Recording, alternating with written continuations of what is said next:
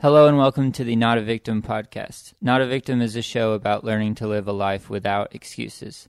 Today's guest is a longtime friend of mine, Mr. Don Raley. Here's the show.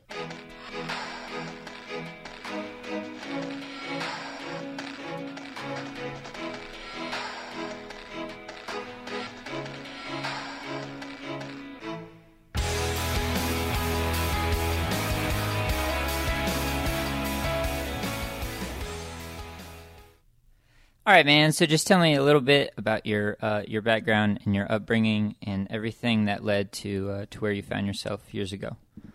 Well, born 1953, Augusta, Georgia. Seemed to be a pretty normal life, uh, except the fact that I was uh, different than the rest of my siblings. All of them were fair complexion, light haired. I was dark complected, dark hair. It was always a mystery. Didn't think a whole lot about it, uh, but grew up a little bit uh, bullied uh, because of it, picked on. Uh, as I grew older, became more a target of bullying. Then I was uh, sexually abused uh, at the age of about 12 or 13 uh, by a family member. Uh, dealt with that, still carry scars from that and issues from it. besides that, had a lot of fun as a kid. It was always about having fun.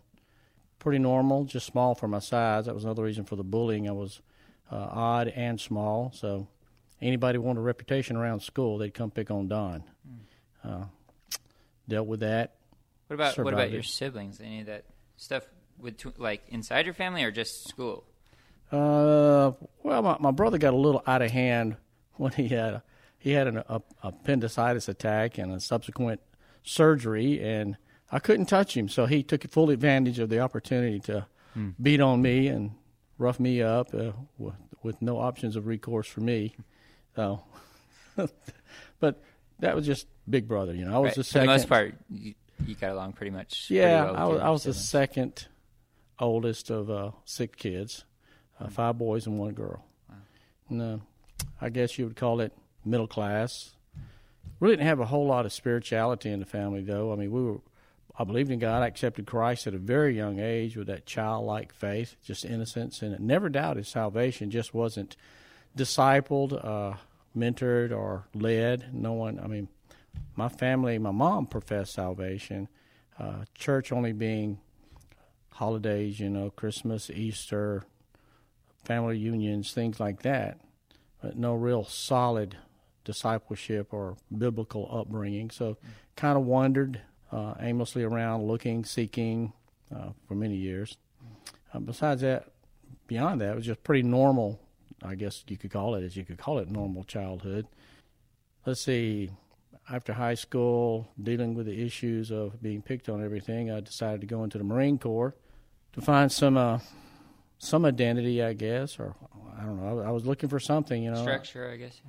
structure and some some feeling of safety, maybe. Um, maybe I don't have to worry about um, if I go to the Marine Corps. Maybe I don't have to worry about being picked on the rest of my life.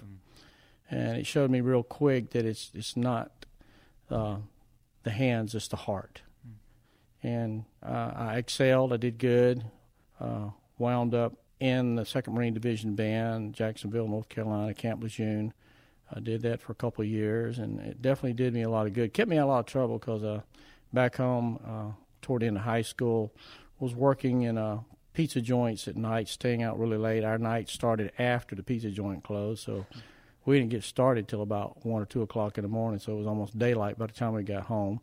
Missed about oh, almost two months of class, but being a senior, we were passing. The rule was back then if you were passing and you were senior, uh, you were allowed to continue. So made it through by skin of my chinny chin chin, or the hair of my chinny chin chin. Uh, Marine Corps was good for me, though. Uh, it gave me that structure I needed, and, and it gave me that self confidence I needed. Again, seeing that it wasn't about brawn and muscle, uh, it was more about heart. Did me a lot of good. Came out, went to the job market, uh, got married. I actually got married shortly after going in the Marine Corps. My first wife uh, lasted about eight months. We were both kids, didn't have a clue what we were doing. Uh, fortunately, no children, so no wreckage there, no collateral damage. Was I think this kind of segues into the uh, next question, and Okay. I'm going to turn this up a little bit. Was there ever a season of your life, whether back then or more recently, that you felt you would never get out of? And I ask this uh, because of stuff we were talking about earlier. Um, when I was going through um, the season when I was, I guess, 15 or so, um, and when I was going walking through those days of depression, I like I felt like the devil was telling me the way you feel now, where everything, where you see negative in every person, and you see every person as just something that wants something from you. Uh, but but the way you feel now, you'll always feel like this. And you know, I, there's a part of me that knew that wasn't true, but there was a part of me that sort of believed it because of the, the, it seemed to continue for a while. Any anything like any comments on that? Well, there was a dark period uh, with my second wife. Uh, some four years later or so after my first marriage, uh, I married again, had a child, uh, and was not faithful. Uh, she gave me plenty of reason and, and justification in my mind uh, to have affairs, to be unfaithful. I took full advantage of that. And again, without the guidance, um, spiritual guidance, moral guidance, uh, I took the wrong advantage of right. it to the negative. So, uh, in, into a second marriage now, uh, that demon still existed. It was still there. And again, uh, I'm always looking for, they say when the excuse is needed, any excuse will do. Mm-hmm. You know, I'm, I looked for something and I found it. So I was unfaithful. And I got into a place where uh, I couldn't help but wonder, how am I going to get out of this? I done dug a hole, and I didn't want to be found out. I didn't want to be known as bad, or I mean, that was adultery was something I had always just shunned, and just that was the most gosh awful thing. Uh, my family, my mom and dad had fought for years, uh, and there was some of that stuff going on in, between them, and that stuff just turned my stomach. But here I find myself in the midst of it. So how do you deal with that? How, how you reconcile that? And I remember laying in a, a field hunting one day, love hunting and fishing, and uh, in this dark place, just how do I get out of this? How do I resolve this? Uh, I don't want to come out. I want to be embarrassed, but at the same time, I, I knew I couldn't keep going. Mm. It was just getting worse. And I actually put a gun in my mouth. Mm. thank God I didn't have the courage to pull the trigger. Uh, and then things kind of worked themselves out naturally. Uh, I got found out anyway, and subsequently ended the marriage, and uh, a lot of damage, a lot of hurt to this day, regretfully. Obviously, uh, certainly nothing to be proud of, nothing to brag about. But for those who in those places, they need to know that uh, though God doesn't want that to happen, He will use it. He has used it. We did survive. Uh, my child survived. My son did. He's a fine young man, uh, well grounded in the Word, strong in the Spirit, and very active in the church with youth. Ex wife survived it. She went on to have a happy marriage.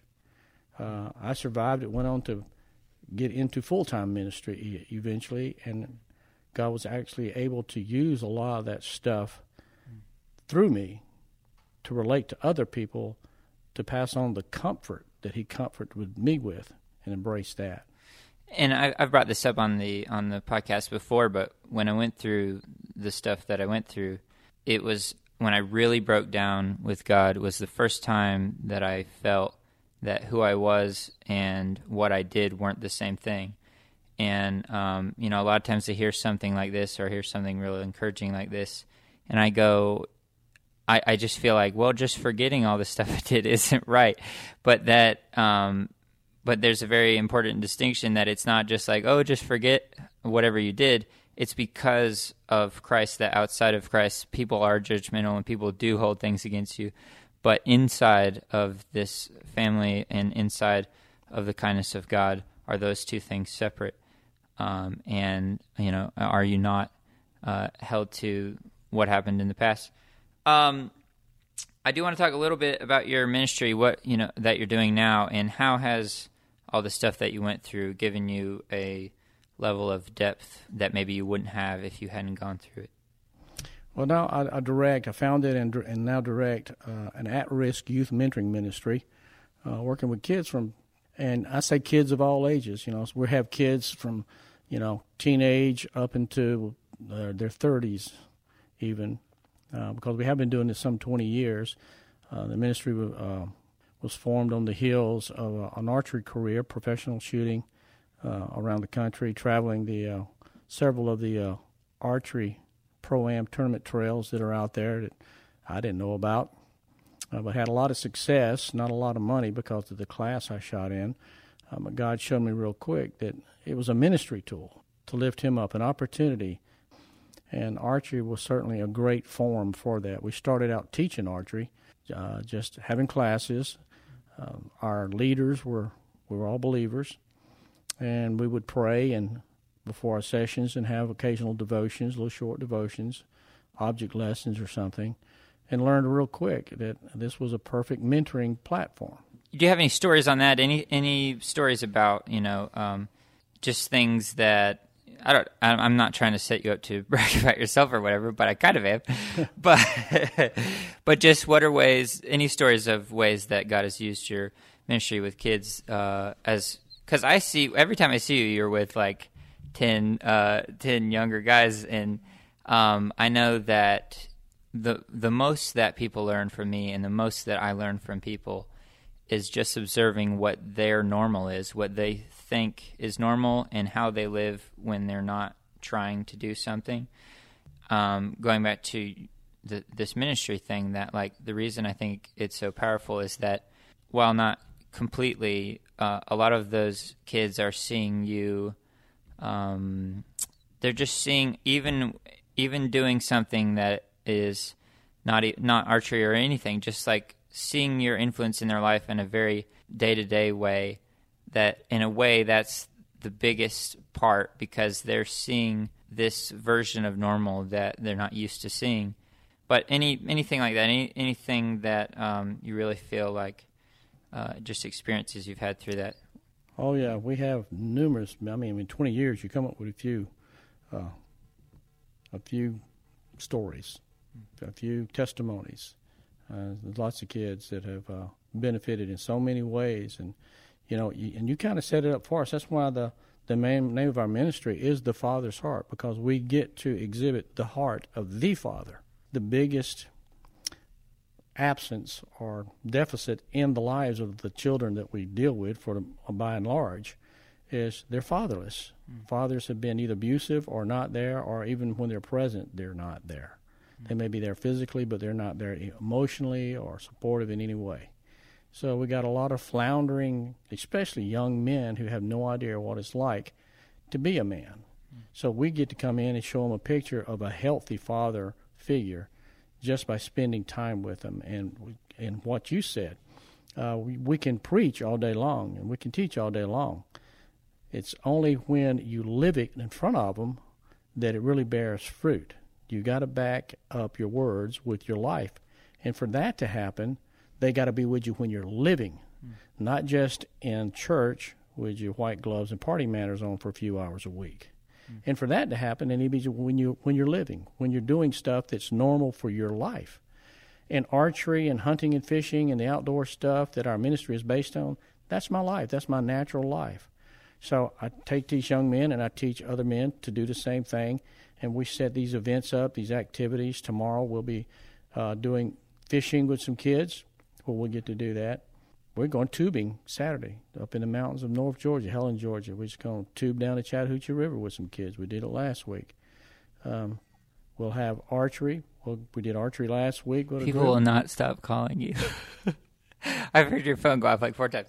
Anyway, I'll turn it off. No, you're good. I'll, I'll just kill it. How about that?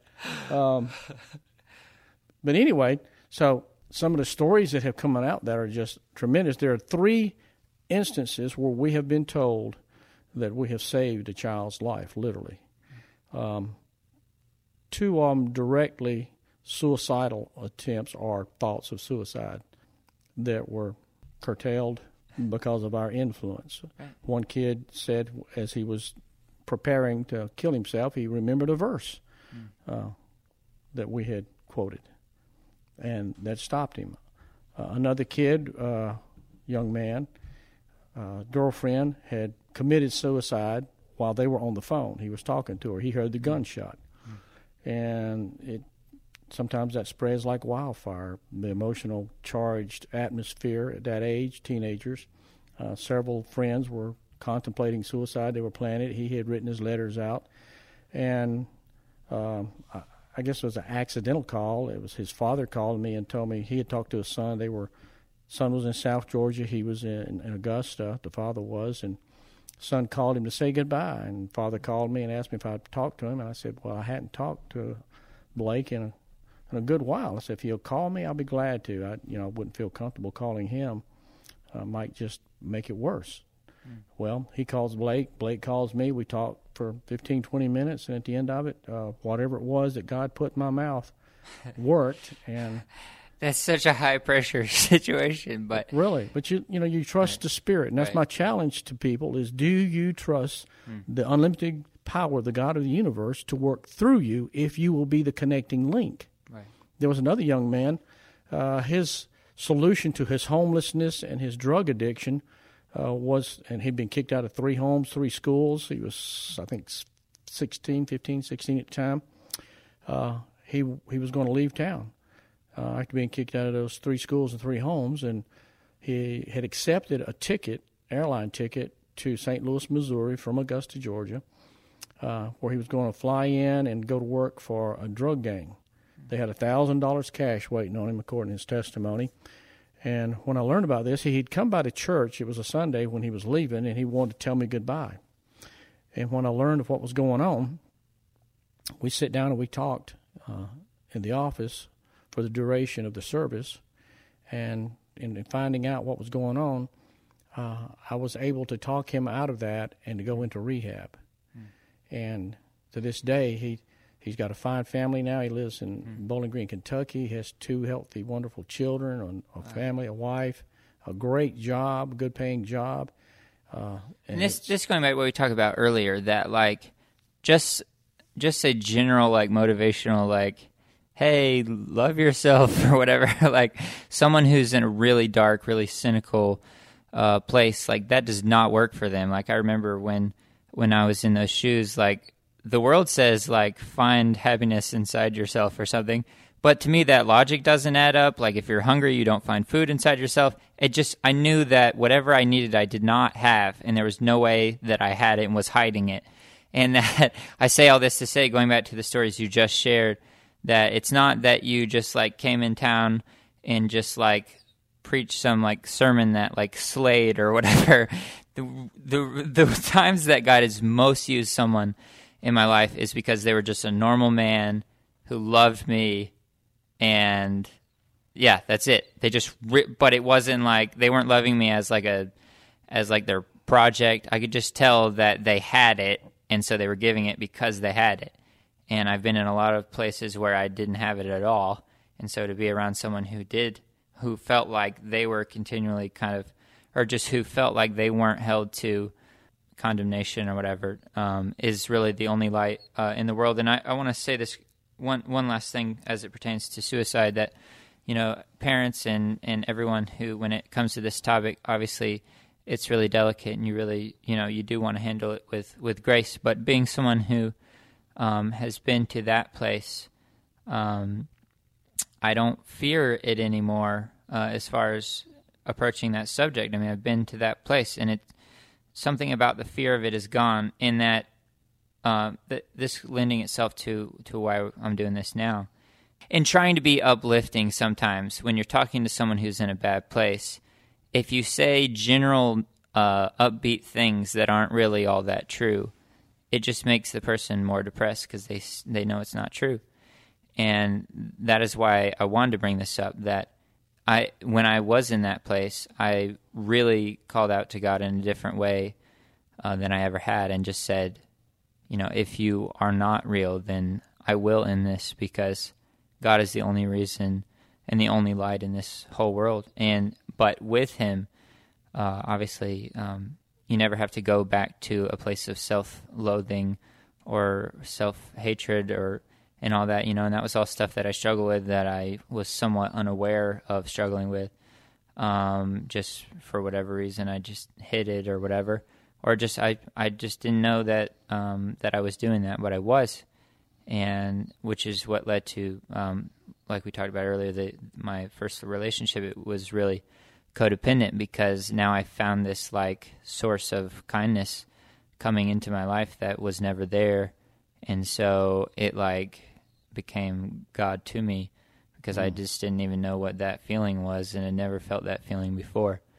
Um, and you know, not that it's uh, perfect because it's, uh, and people throw that phrase around, but like I'm still not in the best place right now, uh, in some regards, but I allow a level of brokenness with God um, that I didn't used to. Although now is still a difficult season for me in certain regards, I never went back to things that I was in. And I bring this up because a lot of people, you see people come out of good, bad scenarios and then go right back in.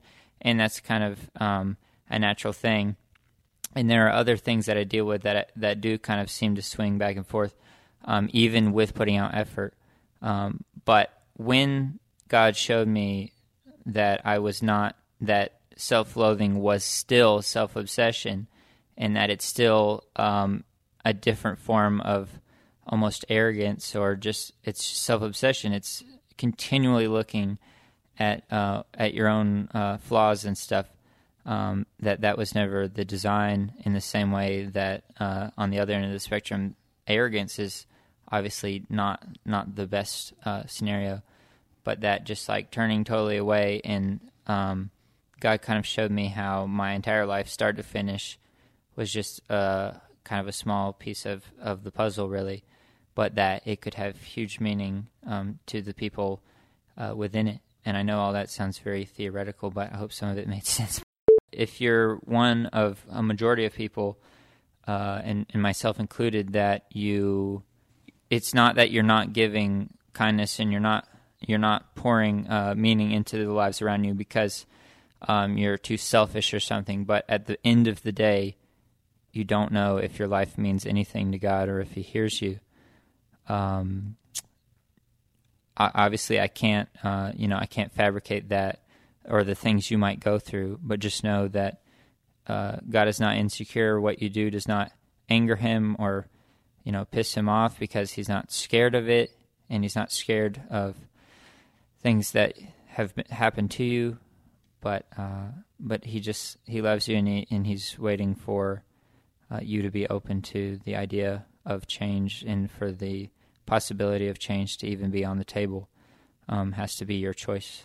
Um, Don, thank you so much for your time. Don has to go meet some people for dinner, and I'm going to play Smash Brothers. Uh, but thank you so much for your time, Don. Um, anything you want to plug about um, where people can um, get in contact with you about your archery ministry and stuff uh, like that? It's uh, Don Raley, R A L E Y, the Father's Heart Mentoring Ministry, and my number is 706 414 0379. Okay, so Don very much trusts all of you, so don't prank call him in the middle of the night or anything. Um, all right, man. Well, thank you so much for your time, and we will see you guys soon. Sorry it's been so long between um, podcasts. I've had several people who I had to reschedule, including Mr. Don. Um, we just had a couple mix ups, and I had another guest that uh, postponed on me. Um, and I'm also working full time with my dad, and I'm also writing a new album. So, um, yeah, sorry for the delay. Thank you guys for being with us, and we will see you soon.